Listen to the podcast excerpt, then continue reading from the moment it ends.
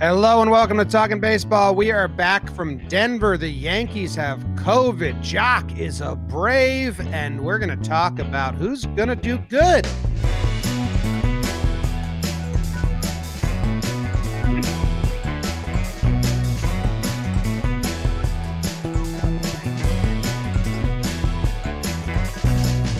Hello and welcome to Talking Baseball. Thank you very much for joining us today. My name is Jimmy. His name is Jake. His name is Trevor. And that dude is BBD.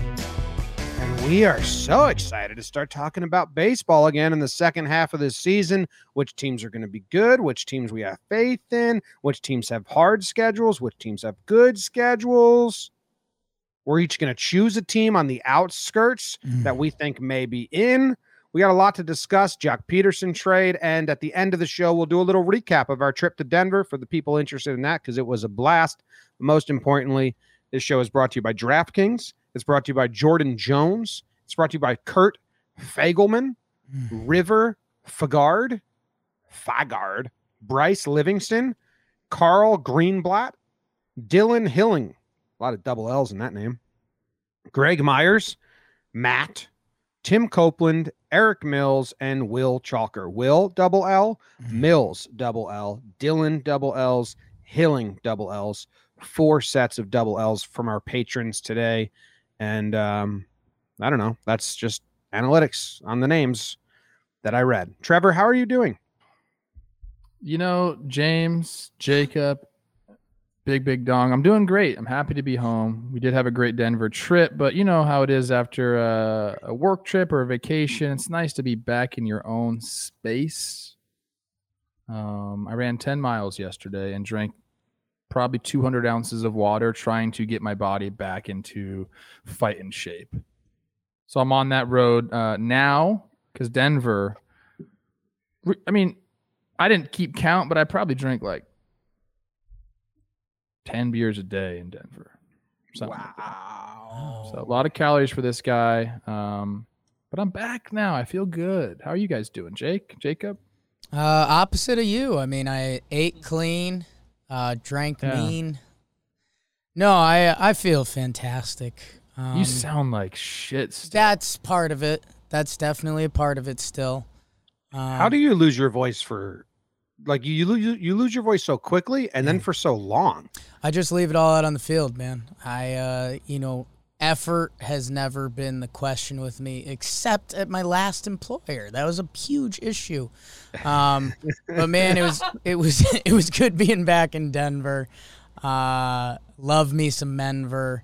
And yeah, I mean, getting home, resetting the engine. I'm ready to do it this weekend. Uh, so we're not, we're not, because no All Star game. But enjoyed watching the Yankees play last night, and excited to get into the second half, man.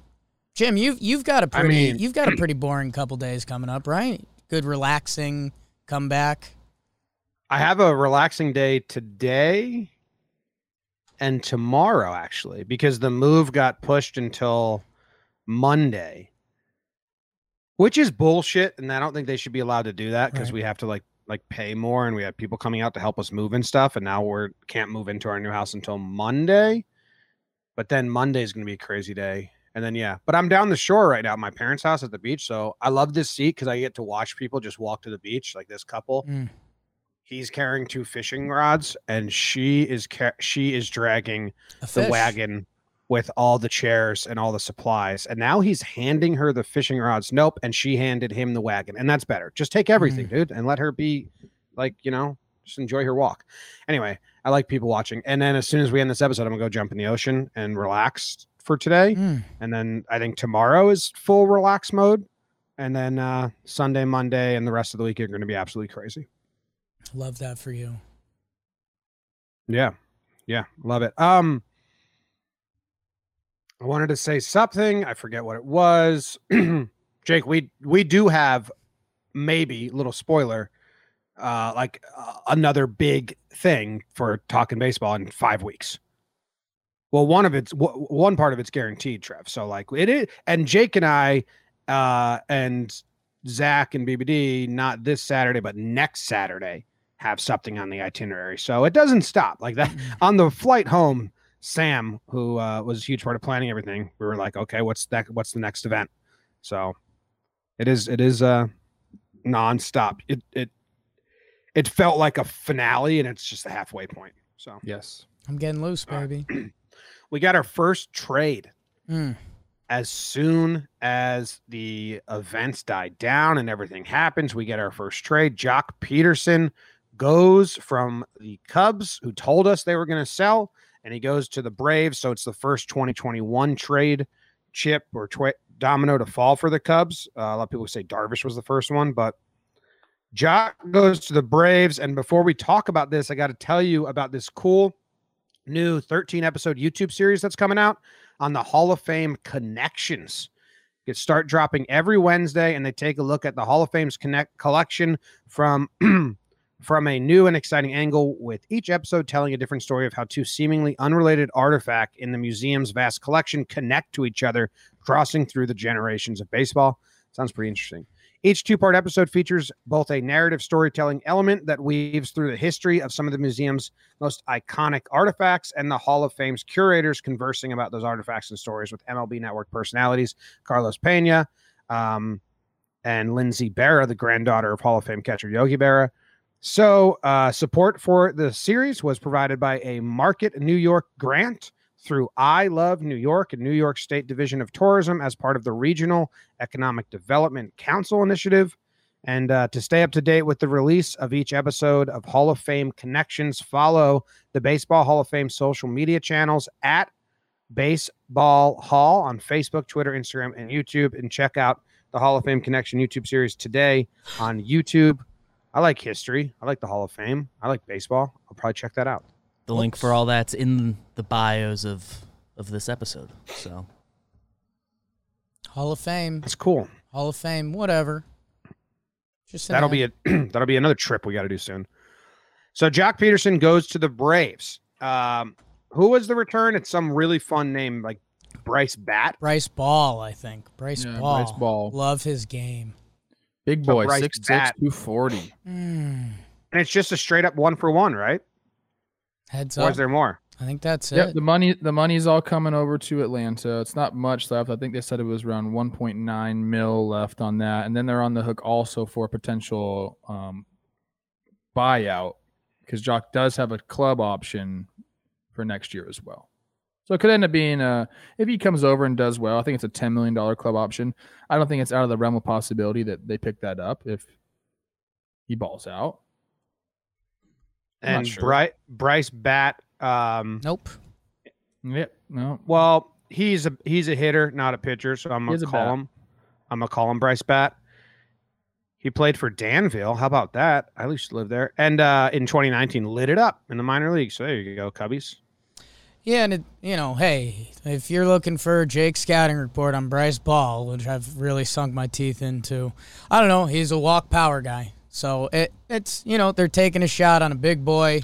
Uh, if he can hit a little bit, I mean, Joc, like you're saying, is essentially a rental with the potential to to be there for next year too. I mean, the other thing that's on the deck here is that if the Braves eat it for the next couple weeks, is that Joc could be flipped again. So, uh, like I think that's very likely. like we're talking about with a couple teams coming up later in this show, uh, a huge two week period for the Atlanta Braves. I mean, uh, I think Buster Olney uh, tweeted out this morning that the Braves, you know, take a dive, but Joc has two good weeks. It, it, this is part one, and then it's going to be Bryce Ball for another minor leaguer or something like that.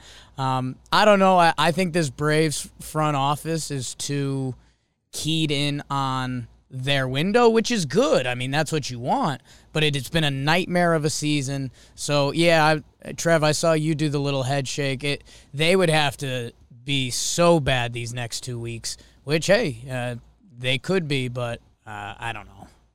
Well, I knew this was going to bleed into my segment on Schedule Watch, but the Braves have the toughest second half schedule of any team on the outskirts that I I looked at all of them, and the Braves have by far the toughest. And the next two weeks, they play three against Tampa Bay, three against San Diego, then they go at Philly, then they go at New York Mets, then Milwaukee. That's their next five series. Mm. Tampa, San Diego, Philly, away, Mets, and Milwaukee. So yeah, by the time they're done with that stretch, they might be so far out of it that Joc gets traded again to another contender. And I think that's why they pulled but they pulled the trigger on this so early because they know that stretch is coming up and they know that that's their season right there. Those next 5 series. That's are we contenders or are we not? Hmm. That's it's tough. And then, dude, if they do get through that stretch, those five series against those teams, they have two West Coast trips left on their schedule. And one of them's a three series West Coast trip. So the Braves have the toughest second half schedule of all the teams that are not like solidly in the playoffs right now. That's what I looked at. And we'll do more on that later. But I do think that's why they pulled the trigger pretty early on Joc. And we've seen we've seen teams do this. You know, the twins picked up Lance Lynn and then flipped him, or was it Jaime Garcia? I, I, Jaime. I believe Jaime they traded Jaime. one start, flipped again. Yeah. They did that. We did that when I was there with um, Jose. Oh my gosh, I'm gonna forget his name right now. Oh my god. Cuban dude can just absolutely rake lefty. He's old. I'm. I can't believe I'm forgetting right now. Not Jose. I was gonna say Jose Canseco. Morales, but that's another former teammate of mine. Um, Okay. What year? continue. I'll figure it out. Continue. I'll figure it out.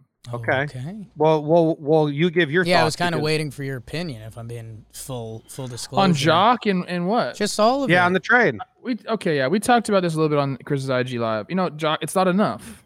Obviously, good player, but it's not enough for the Braves to break through, um, to go and catch the Mets, who I believe are going to be extremely active. So to me, if it's like, hey, let's get Joc and see how we do over the next week, that's like the, that's not a good plan, and I'm not in favor of that. Like if you're gonna go get Joc, and you are still not because you are in this window and you're still not giving up uh, which like I wouldn't even fault them for giving up for the amount of shit they've gone through this year as an organization. I mean, you're losing your best player to an ACL injury. You bought into a guy who was a piece of shit, so he doesn't even give you anything. Uh, your top pr- pitching guy who you thought was going to be back this year ruptures his fucking Achilles. Like it's it's been a horrible year for them. So I wouldn't even fault them for saying like let's retool for 2022. But if they're signing Joc, you better go get somebody else. You need more help. Man, and yeah, it's uh, I I just went to the Fangraphs page, the roster resource, and where their lineup was to where their lineup is, it, it's it's nutty. I mean, right now they have it listed. If if the Braves were to play tonight, which they're supposed to, uh, they say it would be Joc, Freddie, Albies, and you can mix those three up, sure. Austin Riley, Orlando Arcia, Dansby, Guillermo Heredia, and Kevan Smith. Your Atlanta Braves. I mean, that is not the team that was supposed to be playing for the Braves this season. So uh, that's brutal. And I, I kind of like the way now I'm starting to get roped into it, combining what you said and what you said. Both of you guys about it. What if this is just the start of the NL East like check raise? Like Trev, you said that the Mets, they're going to be players. Like the Mets are going to make their piece. You think my guy Dombrowski ain't going to make a move? Like I think this might start the one up festival in the NL East. I love that. I'm here for that. And then do you think do you think I like this spin zone right here because you just got me into a mm. whole different idea. Do you think Anthopoulos was like, let's make a small nominal move to trigger off these big moves, then we'll bow out and be ready for 2022. These guys have given up some of their prospects, some of their capital going for it this year. Let's just make sure they like go all out and spend some spend some shit while we secretly are bowing out. Chess. Yeah. That's chess. That's a reach. That's a fucking I love it. I love it. Trav, I, I'm scouring through the Twins transactions. Can't find anyone. I, I forgot to uh, keep checking. Um, what what year do you think Is it it like was? Jose Cruz Jr. Like Oh my gosh! I 2012, get- I forget his name. 2014? He's, he's a stud. Oh, You Kendrys Morales. Morales. Oh, okay. I said Oh, I was looking Morales, for- another teammate of mine. I was looking Morales. for J names because you said Jose, so I blew Yeah. it. Kendrys Um, Morales came about- over, and then we traded them like I don't know a month later. The only thing I, we haven't talked about that's a, a trivial part of the Joc trade that I think is fun is the Braves were up three to one on the Dodgers. Uh, Joc was on the Dodgers, and there's a lot of maybe history in that room. And obviously, there's no like hard feelings or anything, Trev. But No. what no, as a being in clubhouses, what is it ball busting right away? Like, there's got to be something weird about that. I don't think so. Especially like if it's Joc going to the Braves, you know, like if it was somebody coming from the Braves to the Dodgers, then you could see like the Dodgers kind of making fun. That's a sore subject in the Braves. I know. I'm saying So, Joc, can't, Joc can't go in there and just be like, watch uh, some shit. maybe he. d- I'm sure Joc doesn't want to remind them of that. They're already in a bad mental space ish.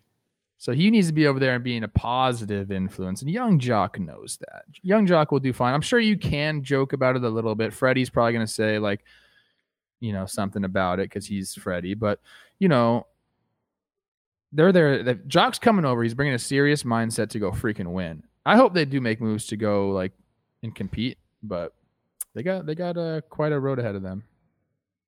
um joc oh what was i gonna say joc if you listen to um the compound ian happ and zack short and dakota's podcast on John media they talked about when joc came to the cubs and how he was like awesome and he like bought everyone sneakers he was like hooked up security guard i, I might be not getting the details exactly correct but i know that joc made like a very positive impact with the cubs team and players and they were like he's awesome so Maybe he Love will that. inject some positivity and some fun Love in, over there, and then I'll get traded again. Closing closing note on my end, uh, and it ties back to Trevor's teammate Kendrys Morales' career earnings three, two, one.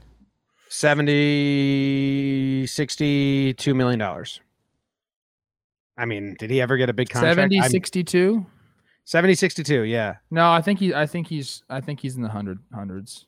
He He is? got- I think he got a. I think he got a deal. I think he's like right around 100, He- 90 to 100. He is 10k away from the BBD special, sixty-nine million four hundred and ten thousand. I was all over Wow, nice job, Jimmy. I thought he got more than that. Wow. I could have been I could have been a hundred million off and would have been shrugged and said, Yeah, I don't know. I was just guessing. So I'm not gonna take too much credit for it, but I'm smartest man Well, alive. 13 year career, 213 ding dongs. Good for you, Kendrys. Yeah, I like Ken. He was great too. He was great. Um, that year that we signed him, he sat out spring training. I think we signed him like maybe like in June. We were kind of like doing all right, and then we just we were crap, so we Hmm. traded them off. This is what do you think the most he ever earned in one single year was? And then I will move on. I was just looking at it, so I kind of know. Trev, your guess? 13, 12. 12. Yeah. What's the That most you ever what's the most That you ever only. earned in one year, Now we're talking. Um, seven something, seven something. Hell yeah. Hell yeah. Hell yeah. I wish I would have had more seasons. like them paychecks. It was pretty nice. 20, 2016, Trev, you earned seven million two hundred and fifty thousand dollars. That's right. Sometimes we forget, you know. We'll get You there. We'll fucking- get back your, there. pay- You your, just pay- got me. your paychecks were wild for a little bit there, huh? They were wild. Subscribe. Tell your friends. yeah, please. Let's go. Oh my gosh. Hey, You signed him June 8th, traded him July 24th. Hmm. Yeah. But again, great guy. And he could rake too. Do you guys remember when he hit a walk off granny and then blew out on a I think, celebration? unfortunately, that's what he's remembered It's for. nuts. That's changed the game of walk off celebrations. Like everyone's like, okay, hold on. Especially if you're an older guy. Yeah. All right, let's move on to Trevor Plouffe math segment. I've been doing the math, Jim. It's it's not as exciting as I thought it would be, but we could go over some of them. Basically, what we're going to talk about now is I set the bar at 93 wins to enter the postseason. Um, I haven't done all of them because my I'm talking to you guys and trying to do this is like putting my, my mind in a pre- uh, pretzel. So we could you guys could all help out with this. Just get a calculator. It's t- we are not a math. I thought I could. you know what we should do? right through Big this. math segment. This is what we're good at. But if you, this is kind of what I've realized as I'm doing this. We're setting it at 93 wins. It seems to me like, and we talked about this a little bit before the show, like the playoffs are almost booked.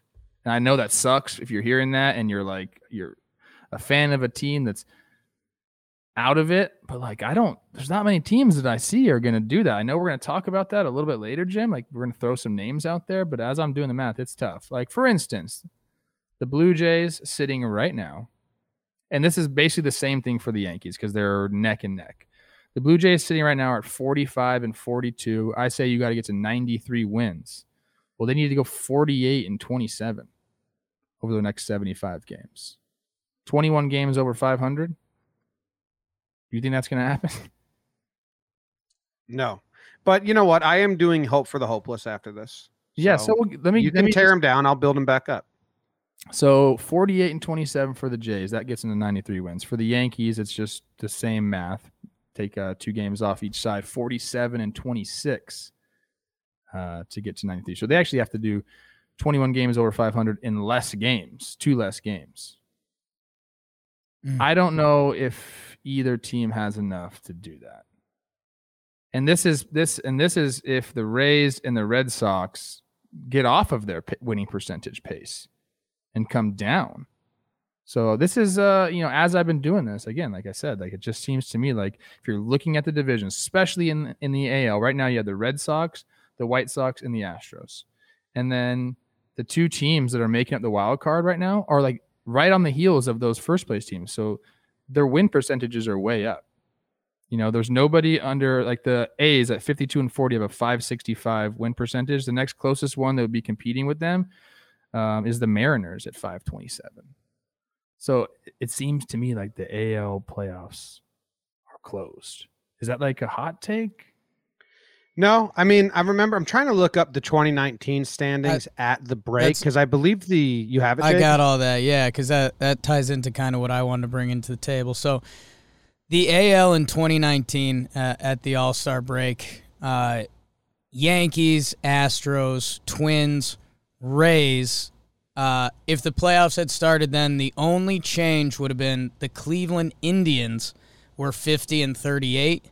The Oakland A's were 50 and 41. So so that does try tie into what Trev's alluding to is that you know, in theory, because this is where my mind jumped to. It's like baseball is baseball. Something will change, and we don't know what it is, and it, it could be a 10 game winner from every side. The AL right now looks pretty locked up. Uh, in 2019, you very much had Cleveland, Oakland, the Red Sox, even the Texas Rangers were like there and in play. So at least it was a discussion. Um, the only swap at that point was the the Indians were ahead of the Athletics, and the Athletics ended up passing them. Um, so it, it it's half a hot take because it's sports, and there are you know 75 games left, so something very easily could happen if a team has a first half like the Braves did. You know, it, it it's almost impossible to anticipate that and predict that, but uh, it's the beauty of sports. What about the NL?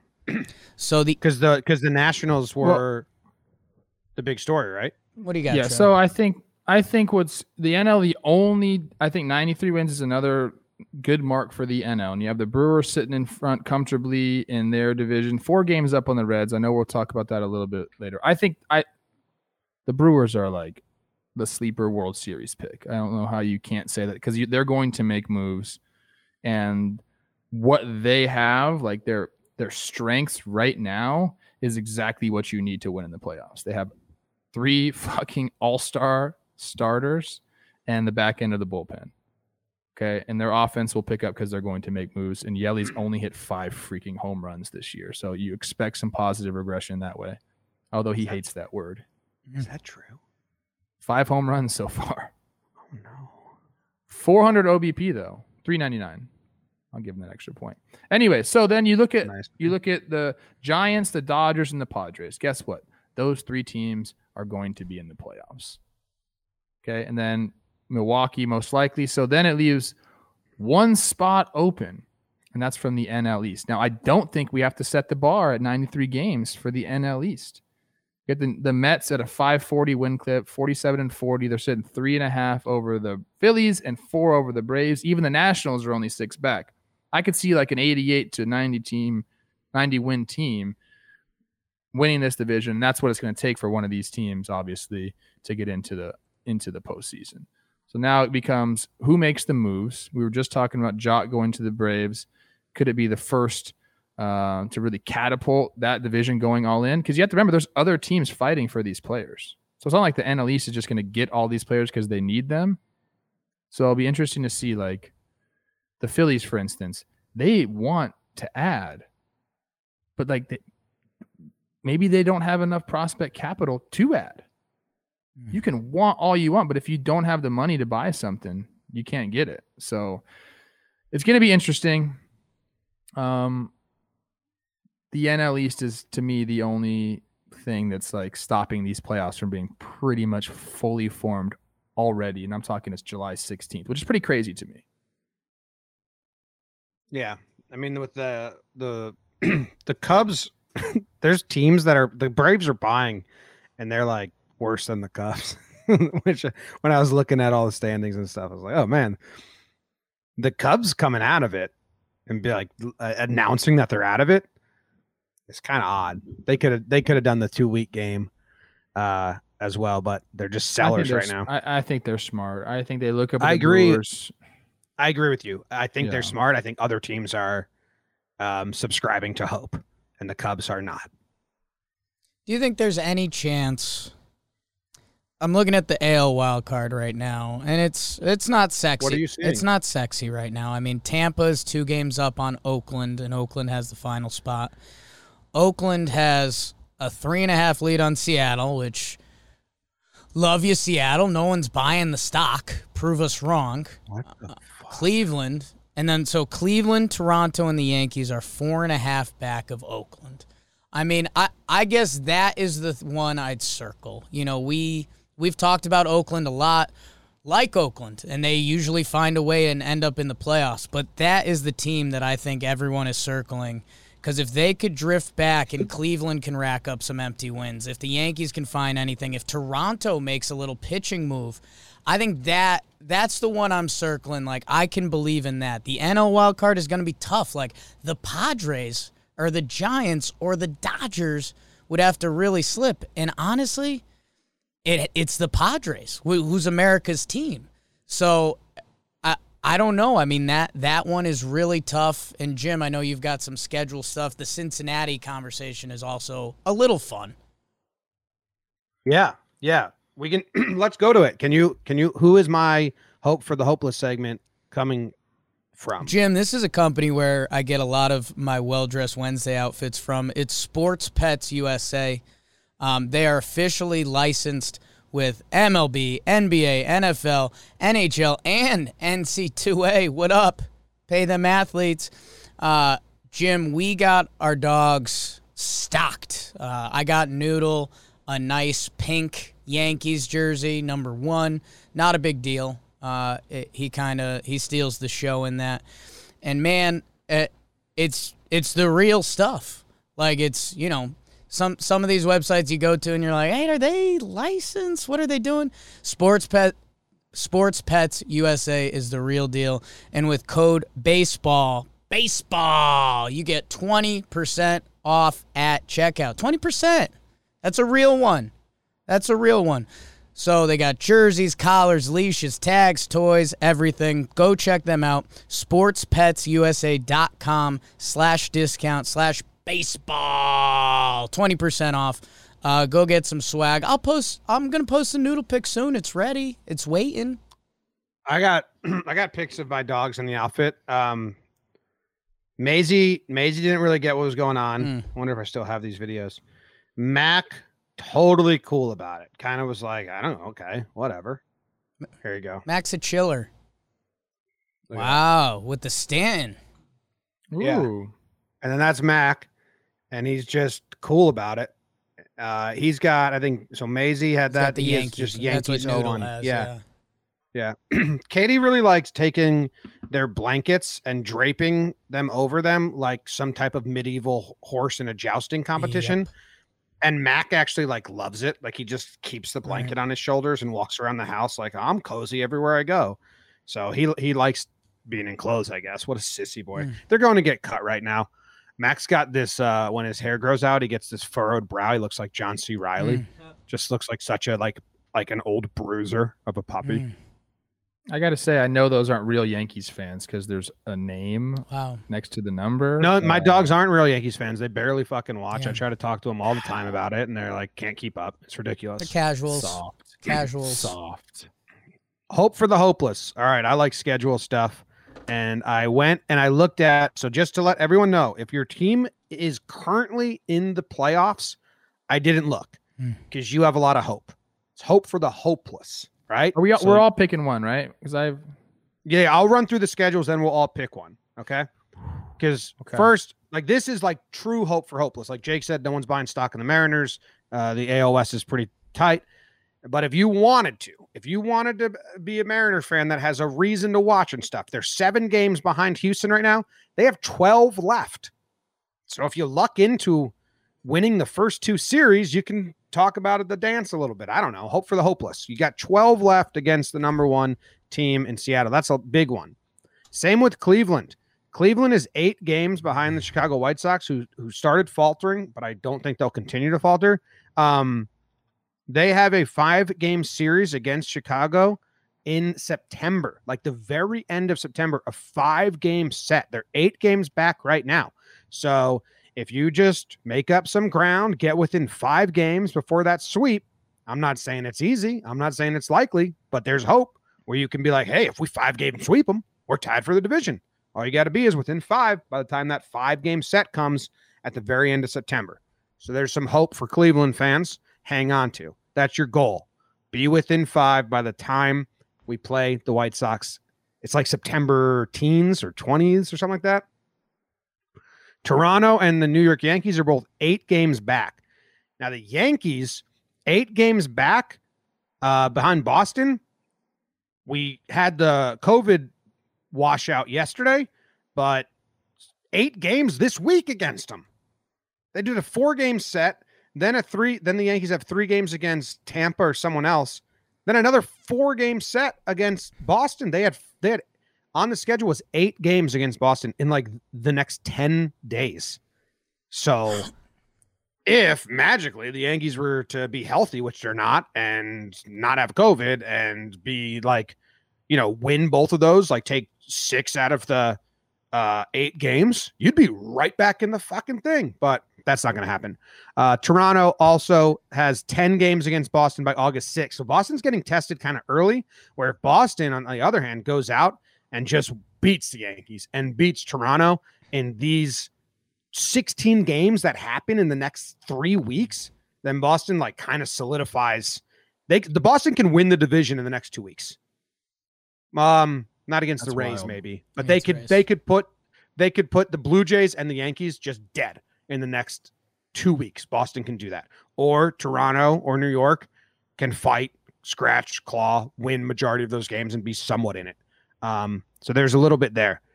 The uh the Reds, this one I like a lot. I like Milwaukee. I do think they're the best team um in that division by far and a threat come the postseason the way they're built.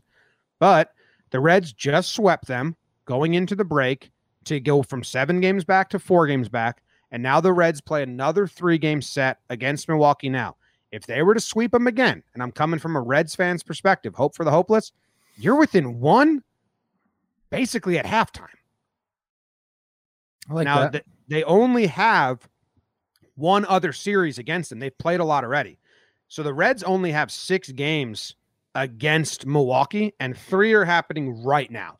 So you have to take care of business tonight, tomorrow, and the next day for this to happen.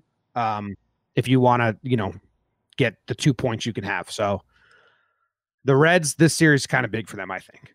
But I I do like that, and I love that the Cubs are out of it because guess what that means? That means more easy games for the Reds. Obviously, it means more easy games for the Brewers too. But um, I like I like that the uh, the Cubs being out of it. I think opens up a little bit of a hole for the Reds to kind of in their head say, "All right, well, we're the team now that has to kind of And wh- push Boston or tackle this." what are the Reds' moves? I Like what are they wise? what are they looking to do? They need a shortstop. Um, Yeah. you know, they started with Eugenio over there, and now Kyle. He's been bad. We just talked about that. He's been bad this year. Mm, Yeah, and I, you know, playing shortstop ain't easy. You, you wonder if that factors in. Analytics can't see that. You know, Kyle Farmer right now is listed as their starting shortstop. So the Reds, from this conversation, they have to be one of the teams you circle. Because uh, Jim, I'll go uh, on the other side. I'm normally not senor hopeless, but they open up with the Brewers and the Mets, who have been two of the best NL teams. So if they have a bad six days their whole outlook changes again. So I don't know. I, I think if you're a baseball fan and if you're a Cincy Reds fan, you're you're circling Javi Baez, you're circling Trevor Story, uh, and you're saying, I mean, could you imagine if they got Trevor Story and in the middle of that lineup, you got to go Story, Winker, Castellanos, Votto, like you know, and and this is a team that this front office is willing to go for it. They did with Bauer. Uh, and then they kind of got screwed by the COVID season. So this is the team, and if you're a Reds fan, you obviously want your team to go for. That's that's where you always end up landing. You just hope they kind of everything we just said about the Braves, how this Joc Pederson might be a half move, like you know, oh we're doing something. I don't want to beat a shot at our guy Freddy Galvis, Cincinnati Reds, great, but if when the red shortstop trade comes through and it's not one of those kind of upper echelon guys, I think if you're a Reds fan, you're like, come on, like let's let's not dip the toe, give the boys a chance. So interested to see in the front office, like they also might let these six games decide it. Yeah. Everybody is going to be going after bullpen help. That's the thing. Always. So it's like we're we're talking about these teams that need to make these significant upgrades. But like I mentioned earlier, like there's competition for these things. Just because you want something doesn't mean you're going to get it. Now the Reds can go out and get a shortstop, and they would still need bullpen help to be like a real like a real player in this end of the season and then the postseason. So that's for me. If I'm at- if I'm a Reds fan, and now looking at all the statistics and stuff, their starting pitching's actually been okay. Like Sonny Gray can get back. Luis Castillo, who has been he's been good, right? The last five or six starts. turning been around, really yes. good. Had a horrible start. Starting pitching could be okay, but the bullpen, holy crap. They need a lot of help. Man, that that Mil- Yeah. the Milwaukee Cincy series this weekend is the series to watch. Who's lined up for that? So it looks like they're going Mahle, uh, Castillo, Gray, and the Brewers are going Houser, Woodruff, Burnes. So the OG um, law firm. Yeah. I mean, it's fun. The the Brewers have a, a losing record. Teams over 500. They had a pretty easy schedule uh, in June so far. So I do think that the Reds Brewers can be a fun race here in the in the Central. Uh, and I I think that if the Brewers can trade, the Brewers have the pieces. I'd rather. I'd rather have d- their starting pitching and their bullpen Mhm. and their kind of um, almost more than anyone in the league. make. I'd rather their makeup than what the Reds have, uh, which is like you know they got some good bats, they got some guys having great seasons. They do have some starting pitching, but not great bullpen. But see if the trades can fill some holes. But uh, all right, well, I'll keep going down, and then we'll each pick our team. In the East, I already told you Atlanta's schedule is so tough. They're so banged up. I, I, I like the Braves, and people always think I'm like attacking fan bases and not just looking at this like schedule and like how could you? I will I will firmly say I, I I think there's no way the Braves do anything the rest of the way. If they do, I'm incredibly happy for them, and I'm interested to see how they pull it off. But my God, they have two West Coast trips. One is a three game series out west. Their whole team's banged up. I mean, they're losing players like every other week. They make a trade for Joc, but they have, I mean, Tampa Bay, San Diego. Then they go, they go to Philadelphia and they go to the Mets. Um, not that the Phillies like an amazing team right now, but that's a hard fought series because they're both chasing the same thing, especially the Mets and then the Brewers. So I don't see how the Braves make it through the second half as a playoff team. Um, interested to see if they do, but that's tough. Philly, on the other hand, in very similar Ooh. spot as the Braves, have a easy second half schedule. They don't have one cluster of series where I went, ooh, that's a tough stretch. Everything's broken up by teams that are going to be out of it, teams that are going to be sellers. Everything is broken up, and they only have one West Coast trip left, and it's only a two series set. And I think that's why Baseball Reference has the Phillies as their pick projected division winner over the Mets. Um, the Phillies rest of the schedule, and I mean it's just a schedule. If it's not just on paper, but I was like, oh, that. But if you compare the two, the Phillies have an easier path than the Braves to to making to catching the Mets. Mm. Your your Phil's, Trev.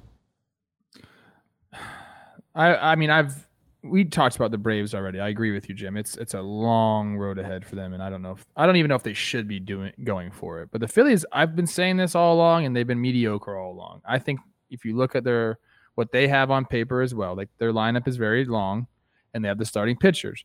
Now they need bullpen help again, which is you know people say it's the easiest thing to fix, but not when every single team is going after it. So you're telling me, Jim, that the schedule is extremely favorable for the Phillies. That makes me think. Between the two, yeah. That makes me think that yeah, like there is a shot. Like that's what I was saying. The, the NL East is open for for business, man, and I want to believe in the Mets. And if they go get Kris Bryant, their lineup's crazy, and their pitching's been crazy. Their lineup, though, for the Mets has a bunch of guys with career OPSs in the eights, eh, but all of them are underperforming. I'm talking Conforto. I'm talking McNeil. I'm talking Lindor. Um, I'm sure I'm missing other people too. It's it's even Pete Alonso. He's in the eights right now, but he's still underperforming his career averages. So it's does Bryant come over and like spark everybody? Because if they start to all- all get hot at the same time, I don't think anybody's catching them in the in the East. So we're gonna we're gonna be seeing some trades, and it's gonna change everything we're thinking right now. Like I was looking Uh, at the Brew, I was looking at the Brewers uh, roster. They need a first baseman. They got Rowdy over there now, but and they have Keston. He's been he's been pretty bad this year. Like imagine if the Brewers went and got Bryant and stuck him at first base. We're talking. Then I I think they might be fucking up there with the Dodgers Yeah. in terms No, of it's like the talent level. it's going to be really exciting. I know. I know we you were with us, Trev, last year for covering the trade deadline, but it was the shortened season and it was kind of bizarre. But I don't know if you remember 2019, Jake, but like on trade deadline day, we were just live streaming like the whole day when the Greinke news Mhm. came and all that, and it's a fun time. So I'm excited to go through that this year, and we'll set up some live streams, some reactions, and all that like come deadline time. But it's it's a lot of fun. some- I want to break some news. So I think I'm going to go into it thinking like, hey, let's let's steal some of the thunder. I, I- want to. I didn't want to. I did want to put this into the ether. I uh I got the Joc trade, um, but my person wouldn't bet our friendship on it because he he was willing to. He uh, it, it wasn't all confirmed yet. So I just want people to know the people source is ready. I got some news of that uh, the Yankees are not even in the top three teams for Gallo with the Rangers, and that the they're asking for big shit for hmm. for Gallo, As they should. which I, I- as they should. But I mean, no, no, they asked like for Martian plus, which is like that's what I heard. I have no confirmation on that. I just heard. I'm asking too. I told Chris Rose that. I said the Rangers don't have to do anything. they proved that last year with Lance Lynn. They just trade him in the offseason. Yeah, but that was that was dumb. That was dumb because with Gallo, they could get the offer they want now, or they could wait in the offseason, or they can wait till the next trade deadline. So like they have opportunities. If they don't get the package that they want, they won't do Or it. extend him. Just make him your guy, Texas. Uh, that's where. Well, you know, there are their organizations Yeah. run poorly. Oh, I've I've heard. There's one other team, and- this this uh, goes against what I said at the beginning, uh, where I was only looking at teams that don't have a playoff spot. But I was just interested. I was going through it. The Dodgers and the San Francisco Giants play seven games against each other before July ends. I mean, what's Right. today? July 16th. So in the next two weeks, they play seven games against each other. They're one. The Dodgers are one and a half out. I mean, if the dot they they can change the landscape. Both sides can change the landscape of that for a little bit. Um, before August even gets here. You know, they can split those series, or if one team takes over, you're looking at a, a change in the landscape a little bit. So, I uh, we'll I, see. uh, I'll say this: we obviously had a crazy week being at the All Star game and all that. I just got excited because these next couple weeks every year um, are going to be awesome. Because I, I mean, even the little stuff like Trev, you mentioned Keston Hiura. I, I mean, you know, a huge prospect for the Brewers broke out. Then he's struggled since. And man, like, how much are his next two weeks going to depend what the rest of the front office does?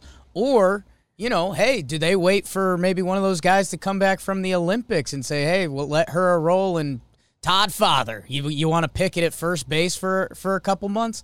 Like it, they have plays, and it's you know everyone wants to be in a front office. I uh, you know, catch me catch me on the internet at ten thirty at night, and you know I got some front office ideas, but mm. man.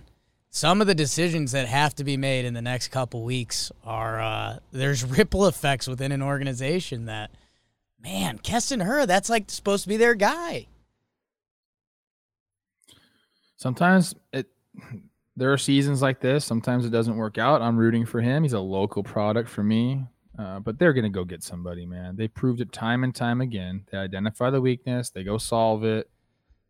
They they surprise the shit out of me every single year. They really do. Mm. This this this Brewers team is I don't know if you guys remember I talked about how I was like I'm not sure about Cleveland's pitching last year. And then they were like the best pitching team in baseball, basically. Sure. Didn't we remember. say the same thing? Or at least I might have said the same thing. And then you guys like, ah, oh, we've heard like they're pretty happy with their pitching. And now, uh, I mean, I I was All-Stars. I was pumping the tires on the law firm from the start, from the TPP, and we pumping the tires, gassing them up, whatever you, you want to say. Gassing them up, okay, yeah. The law firm, yeah, and then we we even said that we had heard from inside the Brewers camp that they were like, they were they were very excited about Freddie Peralta. We did say that. I so it was I was the one who was like, "Wow, like I need to see this pitching staff," and well, I've seen them and I like mm. them. Yeah, and then the bullpen helped. They they have they have the playoff makeup. If they trade for a bat, bring back a bat or two. Uh, the Brewers are a good team. That being said, it's really hard. Jake wanted us all to choose a team that's currently not in a playoff spot that we think can be or will be at the end of the year. I'll go first. I I, I, the AL, it's hard for me. It looks locked up. It's hard for me to choose any of those teams and say, yeah, they're going to go get a spot. I mean, even the second wild card.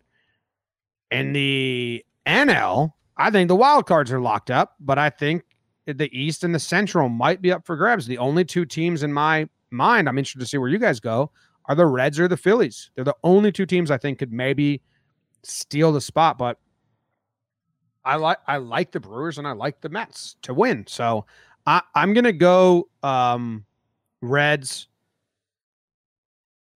But I don't. But if, if I just had to choose a team, uh, just on the Brewers record versus over 500 teams being uh, negative record, and the fact that the Reds can be one game out after three more wins. They just swept them. They sweep them again. They're one game out. But I mean, I really don't. I don't think.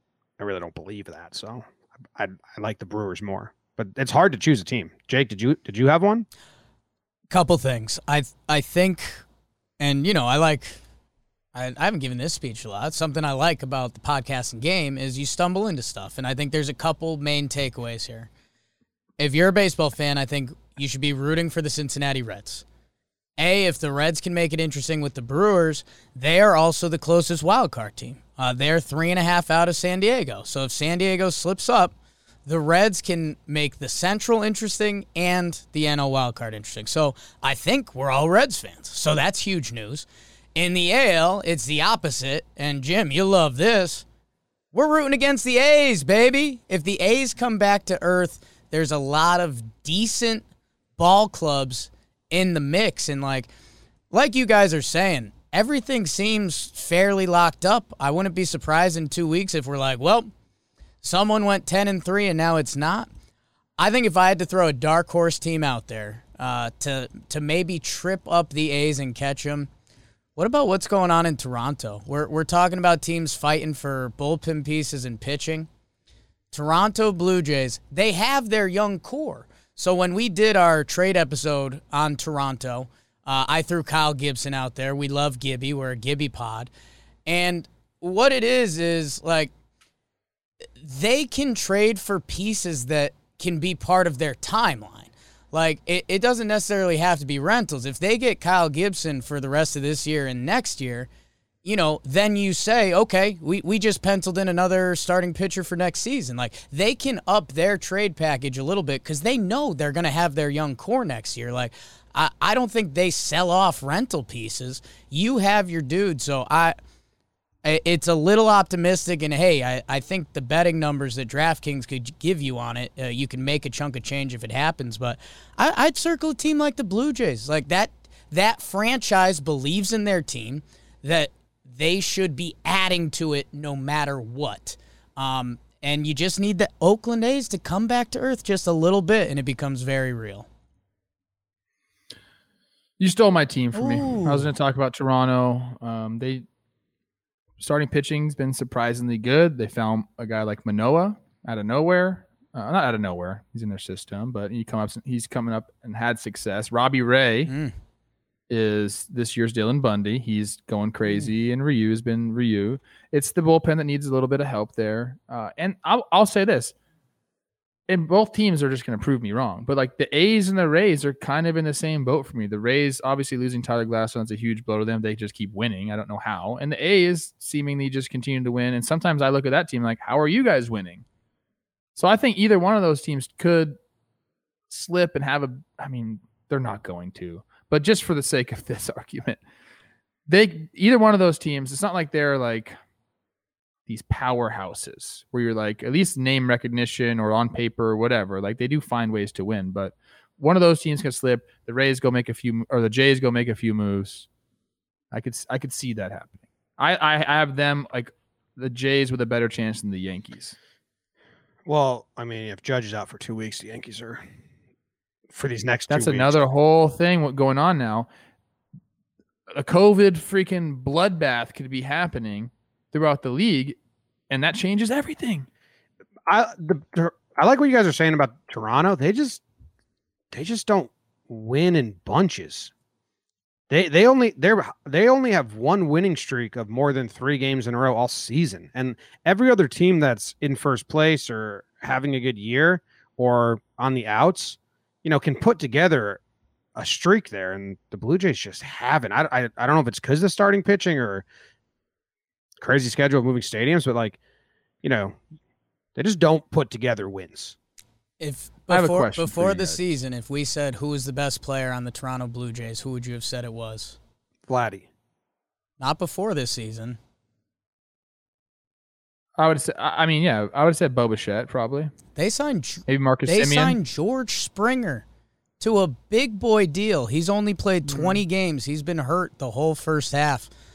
George Springer is back on that team. He's been hurt. If they can add a little pitching, man, um, and they're gonna I mean, be, Gibby seems like a must for them. they're gonna be going back to Toronto. That crowd is gonna be going bonkers when they get back. There's some juice. They're officially going back to Toronto. I don't think it's official official, but or it actually might be like. But when I was in Might, Buffalo, ch- might change that with LA going back to mandatory masks baby. and and th- they pop it up again and all that. I mean, seems like a bad time for Toronto to open their doors. things things can change. Go get Two- vaccinated. two My days- gosh, I'm trying to stay partial on this, but my two days ago, Blue Jays proposed return to Rogers Center, so they're they're like actively working on it. Um, so this is looking at this, and I was thinking this seems like a very low number. The Blue Jays have had 16 saves all year. Mm-hmm. You know, that's that's very that's that's fourth from the bottom. Uh, the Giants, on the other hand, 33. Like you got to have bullpen up. Yeah, you got to be able to win close games. You have to have that, and they the, the Jays don't. Like Romano's been good, but they need more. Um, if you look at the teams that are like, this is pretty actually this is pretty crazy.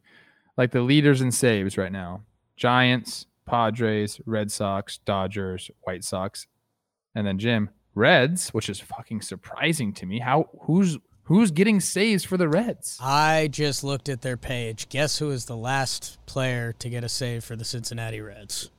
I if I have no idea. I'm seriously, I have no idea who's doing this. What I mean, it's not Sims. He got hurt, right? the last player to record a save for the Cincinnati Reds was Heath Hembree. Oh, nice. Got six of them. He's having a pretty nice year. So good for him. Amir Garrett somehow has six saves. He's got a six five one ERA. I mean, their their bullpen's been bad. Actually, I'm I'm corrected. Hembree is listed as the closer and got a save on Saturday. Josh Osich, the southpaw, got a save on Sunday. He's been doing it. good for them, man. Josh. Yeah. So I mean, Not in your book. no, no. The Jays need some Jays need some bullpen help. They want to make this a, a thing thing. Thang thang. Go get Gibby and Hearn Hunge. Ian Kennedy. Ooh. Gibby was upset with you, by the way. He actually texted me. Good. I don't want to bring my phone because I'm going to mess up my Upset with microphone. he Jake? said that you for- yeah, he said he watched your guys' draft thing, Yeah. the trade draft, and he said that uh, you forgot to say that you get double points because he was an all star. So you didn't give him credit for being an all star. who who did who did who did Jake? Did you trade Gibby? Trev, why don't you tell Kyle Gibson I was a little fucked up? I mean, if it wasn't obvious, I don't know. I mean, Jesus. I watched that whole thing. I don't know how you guys did it. I was already sauced. I was I was at the CAA party by that point, but That's a good episode, though, right? Jimmy I didn't. I only watched the clips. I, and and just because Ashland's in it, I know it's going to be funny and good. Jimmy's having a little mental warfare because A, he knows we were a little twisted up, but B, he thinks that's some of the best content we've put out. Dude, I was Well, that's great. I then. said I was gonna keep this between Jake and I, Mm. but I'll share it. It's pretty douchey. Jake and I are hilarious in that video.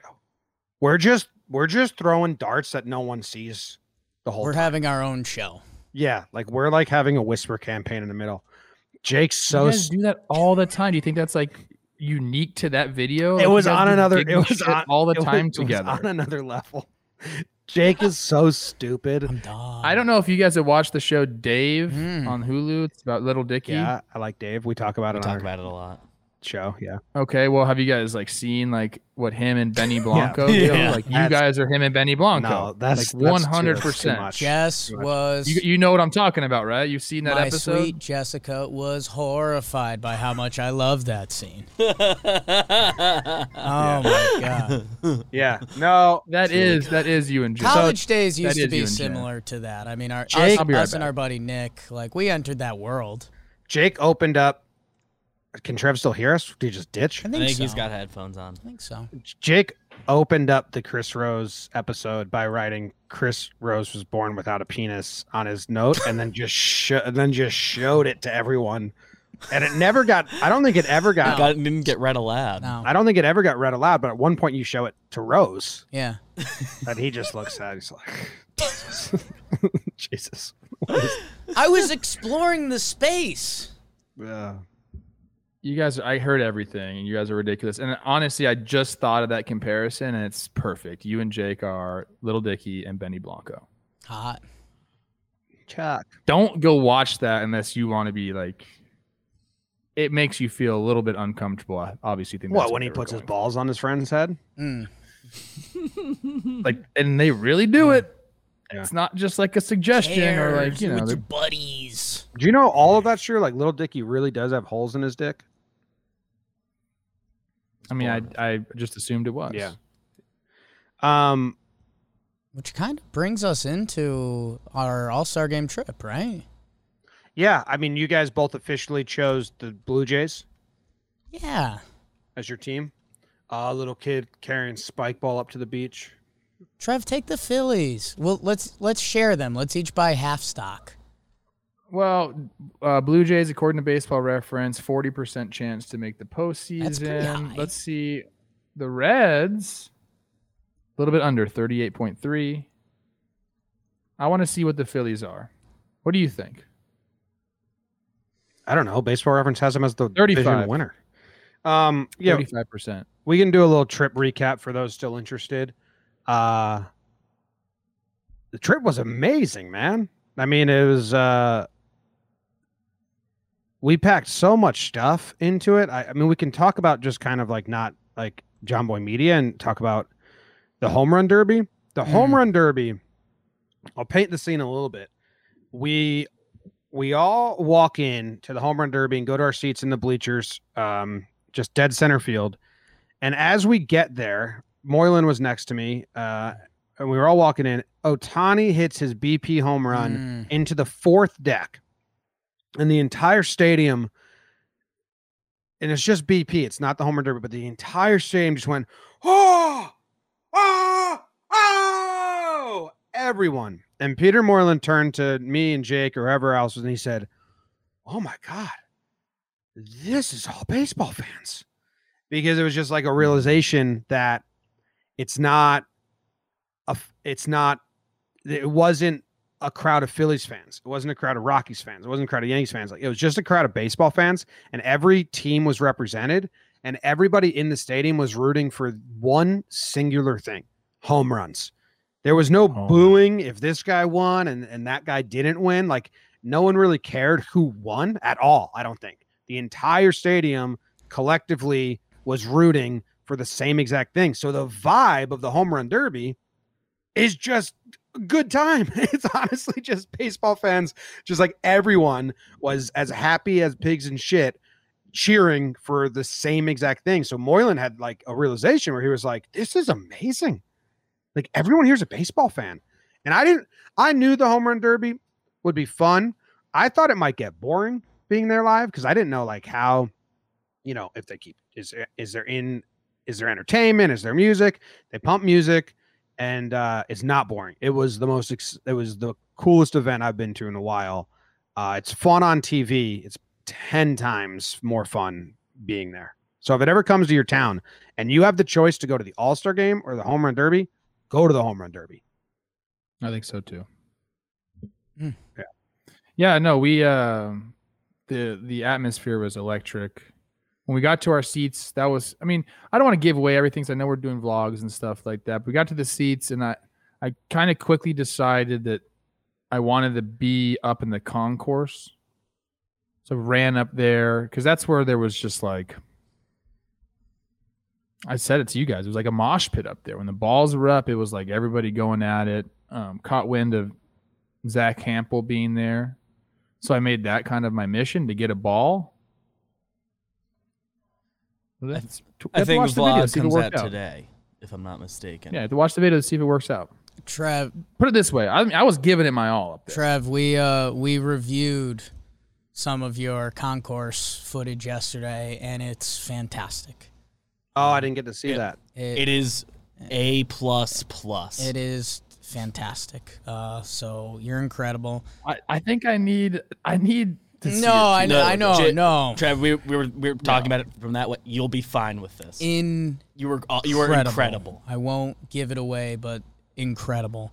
Um, the home run derby, I, I told a couple of my buddies that asked, I was like, it's a bucket list thing. Like if you're a sports fan, um, you know, like like you said, Jimmy, obviously tons of baseball fans in the building, but everyone rooting for it and you know the energy you get when a guy hits three in a row the energy you get uh, when it's coming down the buzzer the energy when a guy hits one somewhere that balls don't go in that stadium they were clearing 500 with ease Easy, and that's- easy, yeah. that's silly. That's silly. So, uh, bucket list. I uh, so I threw it. I was planning on watching Yankees Red Sox. Uh, canceled. So ESPN just ran back the home run derby. So I was watching it. Seeing our blue line of mischief was awesome. Um, and, and that was fantastic. And so Jess, um, you know, she didn't realize that it was the home run derby event that I was at. She wasn't like watching. Uh, so then when I explained it, I was like, "Hey, you see that blue line out there? That's that's us." And she was like, "You're rewatching the event you were at?" So she was pretty disappointed. But then the next minute was right when we really got on TV. I'm holding a hot dog, screaming, and she was like, and then she started watching, and she's like, "This is pretty fun." And I was like, "Yes." So uh, home run derby is a must. Um, we've said it a lot, but our um, top to bottom, we were out there with 18 people um, and every single person crushed it. The going away message from uh, Moylan Wingert Rose is like, how is no one here an asshole? Like, how is there not one person that you're like, Well, well, yeah, and that's when you have to. That's when I look in the mirror, and it's pretty tough. But and you tell Peter to look in the mirror. yeah, and that's uh Peter was spreading. He said two people lost their voice on the trip, and he said to spread a rumor that they were making out late night. Um, so Hanging out with some blunts. Yep. that's whatever. Um, but yeah, I, it it was incredible. Our first giant like big trip, and uh, it was awesome. Yeah. So thanks to everyone. Yeah, there's a lot of stuff coming. I mean, we played a full game of blitzball that comes down to the last at bat. Like really, some defensive gems, some really fun stuff. We Jake and I went to the secret mission seven in the morning. That'll be coming out probably not to, for like a month.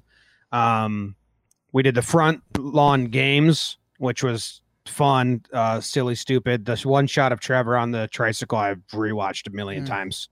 You just look so cool, Trev. Uh, and uh, and then the the watch party was amazing. So many people came out. So many people that listened to this show and uh, said hi.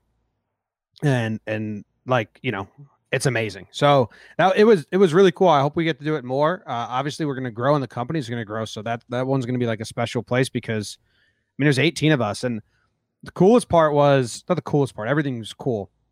But man, just hanging out at the house. Like I know Moylan was in the chat earlier, so I'm not trying to get too uh, romantic on him, but Peter Moylan's awesome. And Kelsey Wingert, it felt like I was with old high school friends, just absolutely belly laughing. Like belly laughing, playing ping pong in the kitchen, sitting around outside talking. Um, just the hangout time at the house was cool. I mean, we don't get to do that a lot because we're all remote. You know, there's, uh, uh, you know, Trev, you're you're remote, they're remote, so that was cool. Yeah. I, I won three games. Uh, Peter won one. Trev beat us both. Well, who was the champion though? BDB. Uh, he was playing sober, which we don't count. Mm, You, I was never. I was. yeah, never- Bill beat me, but he, I mean, he, I took him to extras, and I was had a lot of you stuff lost, going on. Yes. It's fair, Confirmed. Jake. It's basically if we were spin playing. zoning- you're spin zoning the ping pong stuff right now. Well, okay. What if we're playing like backyard football and two people have, you know, cleats on, and then the other guys have wedding shoes? That's what it is. That's your what fault. shoes were you guys wearing? I w- in you, this. you don't carry a pair of cleats around with you all the time. I wish I fucking did for mine and Jake's secret mission. Pulled my hamstring. I want to say this. I could be in. Well, I know I am in the realm of the Yankees COVID outbreak. Oh. because Judge hmm. Yeah. certainly met up with Cece at some point. They probably crossed paths, right? You have to assume that. And I, me and Cece were rubbing elbows. Do you think he remembers me? Probably not, but like we were. So I'm I, I'm vaccinated, but I probably have COVID right now. Hell yeah. Okay. I'm basically part of the Yankees. I mean, Judge and Gio being out. They just They, announced uh, that they're going to play tonight. The Red Sox and Yankees are playing, but I mean, They could use you this weekend, Trev.